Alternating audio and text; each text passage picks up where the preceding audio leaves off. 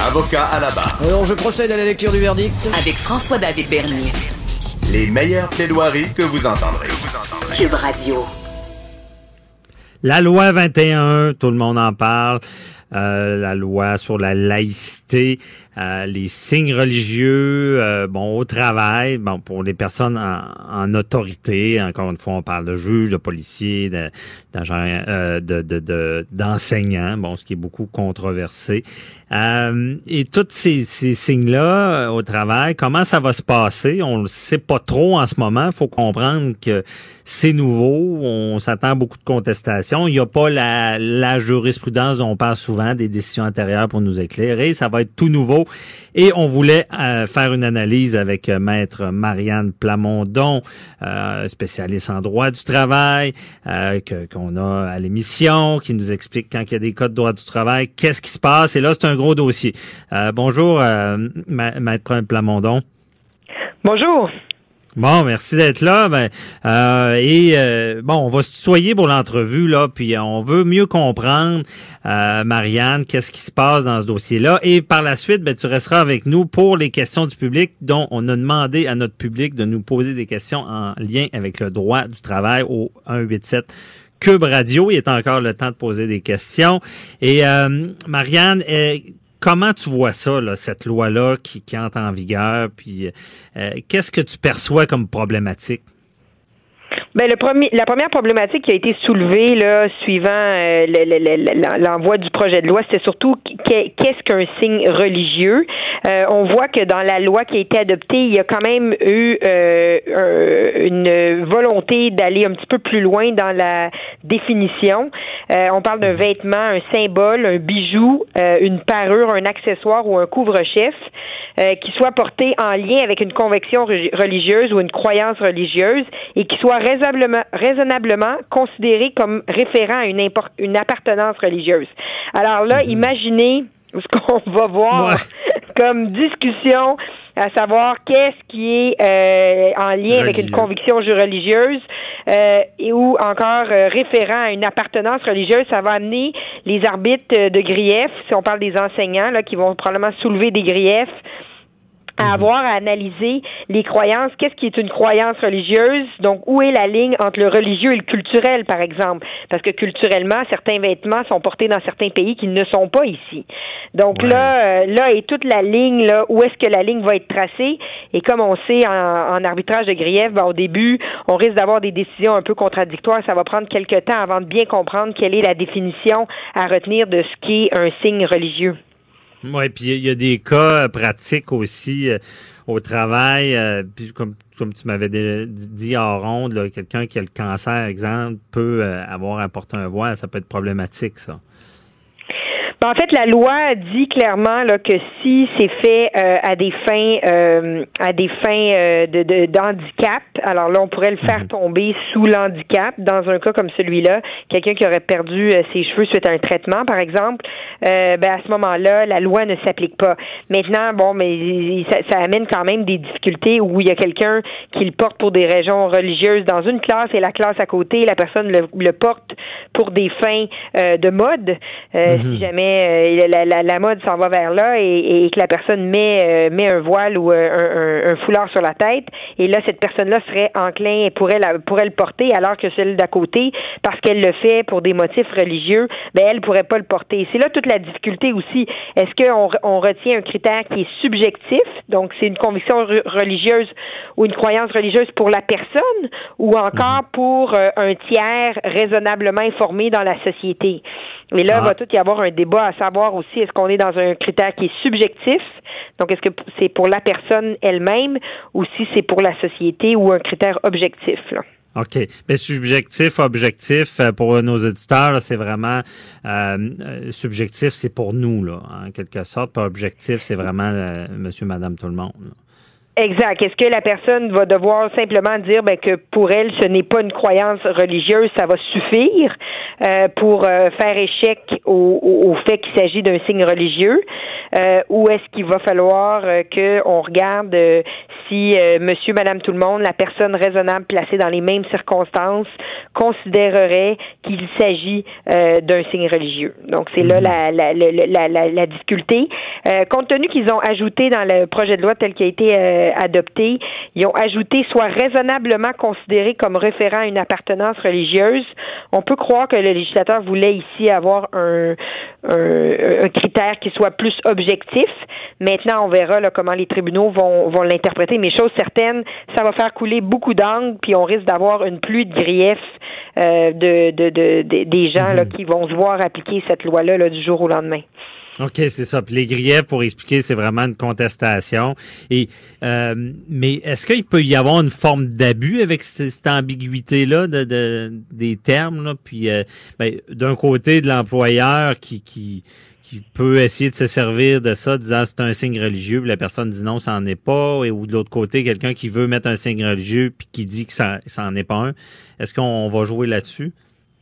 Ben, en fait, en droit du travail, il y a la règle obey now, grieve later, qu'on dit en anglais, c'est-à-dire obéir maintenant et faire mhm. son grief plus tard.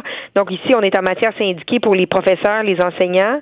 Euh, donc les, les, enseignants devraient euh, ne pas défier euh, la, la, la, nouvelle loi, devraient plutôt obéir et faire soulever un grief. Ou encore, l'autre choix qu'ils ont, c'est de contester la loi devant les tribunaux mhm. civils. Mais ça, évidemment, ça prend, ça prend beaucoup de temps. Ça va prendre beaucoup de temps et de, et de sous là. Et donc, en attendant, les employés devraient euh, respecter la loi pour ne pas se retrouver avec des mesures disciplinaires, donc euh, qui pourraient mhm. mener avec une gradation des sanctions à un congédiement ultimement. Donc, quelqu'un qui dirait, moi, je veux rien savoir, je ne mets pas le, je, je, je, je n'applique pas cette loi-là, je continue à mettre mon voile, euh, même si l'employeur croit qu'il s'agit d'un signe religieux, ben, pourrait se retrouver avec un congédiement parce qu'il a défié la loi et a refusé d'obtempérer, là. OK. Et c'est intéressant parce que bon, la semaine dernière, tu as vu, euh, il y a eu bon contestation déjà de la loi, puis c'était assez large, disant bon que euh, quelqu'un qui étudie, qui veut devenir enseignant, euh, va, ça il serait lésé. Mais ce que, tu viens de dire, c'est que quelqu'un a son signe religieux au travail et là, il y a une intervention de l'employeur disant tu dois le retirer en fonction de, de, de, la nouvelle loi. Et cette personne-là pourrait contester devant le tribunal, dire non, je contester la loi et encore demander qu'elle soit suspendue. Oui, mais c'est sûr qu'il risque d'avoir des groupes euh, ou des syndicats qui vont contester la loi euh, sur à savoir est-ce qu'elle est euh, constitutionnelle ou pas.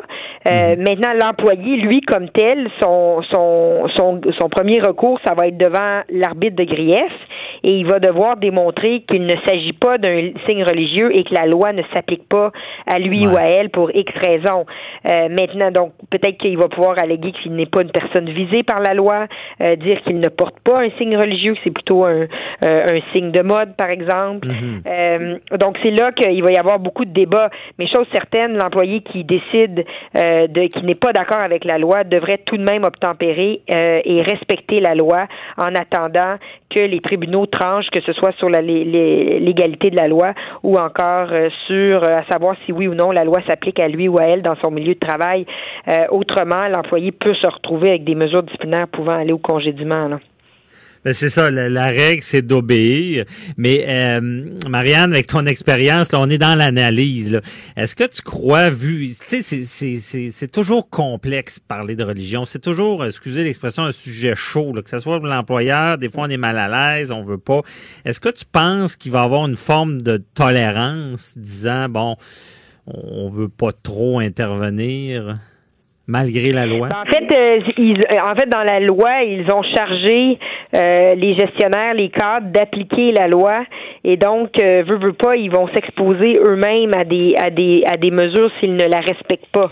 Donc, mhm. euh, pour l'instant, je pense que les employeurs ne prendront pas de chance.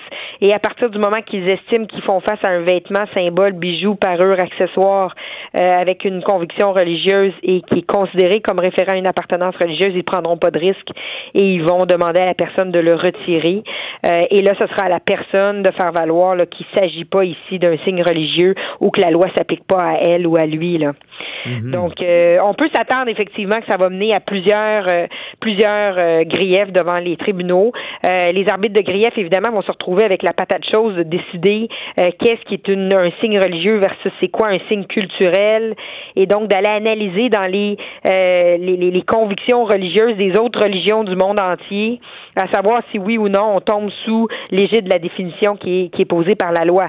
Donc, vous vous imaginez la, difficulté du travail qui qui s'amène pour les aveux de grief dans ce domaine-là. Ben oui. Puis euh, Marianne, euh, nous en droit, on pense toujours solution. Est-ce que ça pourrait être une solution? Bon, on, là, je n'ai pas d'organisme de, ou d'employeur bon qui, euh, en tête vraiment, mais d'arriver avec une sorte de politique interne, tu sais, de dire ok, il y a la loi qui donne les grandes lignes, mais voici nous, euh, mettons la police de Saint-Jérôme pour nous, c'est ça un signe religieux, donc, et mettre des règles un peu plus précises. C'est une excellente question. Euh, par contre, l'employeur qui fait ça s'expose à avoir un grief qui fait déclarer sa politique invalide. Ah. Et là, ici, on a une loi qui est très claire. Donc, un employeur avec des employés syndiqués qui sont visés par la loi 21 n'a aucun intérêt, selon moi, en tout cas, à aller faire ça quand la loi est très claire, interdit le port de signes religieux euh, à certaines personnes. Il est d'autant mieux de se référer à la loi puis dire, ben c'est le gouvernement, c'est le c'est c'est le législateur qui en a décidé euh, comme cela. Voici ce qui s'applique. Je n'ai aucun choix. J'ai les mains liées. Je pense pas que les employeurs ont intérêt à revenir rédiger à nouveau le contenu de la loi ils risquent juste de s'exposer à des invalidités et à se retrouver avec euh, leur, leur texte de politique invalidé et que là, ils se retrouvent encore avec le texte de loi. Donc, je pense pas qu'il y a un avantage pour les employeurs dans ce contexte-là. Habituellement, les employeurs vont faire des politiques pour régir leur établissement lorsque la loi n'est pas claire sur un sujet. Euh, on a parlé la dernière fois de l'apparence au travail. Euh, il n'y a pas de mhm. loi claire sur l'apparence au travail, c'est plutôt la jurisprudence qui le prévoit. Donc, c'est bien des fois de le prévoir. Même chose pour pour l'obligation d'accommodement, un employeur peut vouloir prévoir le processus interne lorsqu'on veut un accommodement. Ben ça, ça vaut la peine de le mettre dans une politique. Mais quand c'est écrit noir sur blanc dans une loi, l'employeur est aussi bien de s'en remettre à la loi, tant qu'à moi. OK. Et là, je suis tannant, je vais un peu plus loin. Si on, il y a une convention collective, une nouvelle convention collective, puis renégocier avec ce genre de barème-là, est-ce que c'est plus fort ou euh, c'est attaquable quand même? En fait, la, la loi prévoit clairement que toute disposition d'une convention collective qui va à l'encontre de cette loi-là est nulle si elle est ah. contraire. Donc encore là, l'employeur s'expose à faire déclarer nulle si elle n'est pas totalement conforme, puis on sait que des fois ça joue dans des petits euh, détails de rédaction. Si elle n'est pas mhm. complètement conforme à la loi, ben là l'employeur s'expose à avoir un litige en arbitrage de grief pour faire déclarer la clause nulle. Euh, c'est mhm. pas le genre de débat que les employeurs ont aiment passer du temps euh, et, mettre des ressources euh, et dépenser de l'argent euh, quand ils peuvent simplement s'en remettre à la loi. OK. Et excusez, je veux défendre les mythes, là, le signe apparent, c'est pas la croix dans le cou en dessous de son gilet, là. Ben en fait, euh, à partir du moment que il n'y a pas de, de, définition comme ça dans, dans la loi, mais à partir mhm. du moment que euh, la personne peut le, le, voir, je pense que la personne va s'exposer à se faire euh, à, se faire demander de le retirer. Donc c'est sûr que s'il n'est pas s'il est caché tu sous, sous, sous le pantalon, je pense pas qu'il y, y, aura pas de problématique en dessous de la chemise. Maintenant, si on peut le voir lorsque la personne bouge, on voit par exemple le crucifix dans le cou, on peut s'attendre à ce que l'employeur intervienne et demande qu'on retire le signe religieux. Et si l'employé souhaite contester, il va pouvoir le faire, mais il va devoir d'abord obéir euh, à la demande de son employeur. OK. Puis on peut même dire un tatou aussi, ça sera un peu la même règle. Quelqu'un qui a un tatou qui a une forme religieuse, ben là, il pourrait dire que c'est de la mode ou euh, mais euh, encore une fois, si on le voit pas, on n'en parle pas. Exact. Mais en même temps, euh, moi, je vois pas de problème au fait que, parce qu'un tatou pourrait être vu comme un symbole, surtout si c'est un symbole religieux mhm. euh, qui est sur le tatou, où effectivement, on peut tomber sous l'égide de la loi et se retrouver avec l'employeur qui nous demande de le couvrir en tout temps de façon à ce qu'on le voit pas. Ah, Le problème avec le tatou, c'est qu'on peut pas juste l'enlever comme un vêtement. Là. ouais, c'est ça, on peut pas l'enlever. C'est là la problématique. Alors à ce moment-là, l'employeur devrait demander qu'il soit couvert en tout temps et qu'on prenne mhm. les mesures pour être sûr que personne ne puisse le voir. Ouais, s'il l'a sa main, c'est problématique. Bon, euh, on va- déjà, on n'est même pas encore dans les vraies contestations. On, on analyse tout ça, mais il est, est certain qu'il y aura des débats là-dessus. Euh, Marianne, ma- Maître Marianne Polamondon, euh, reste là. On va répondre à des questions du public dans quelques instants.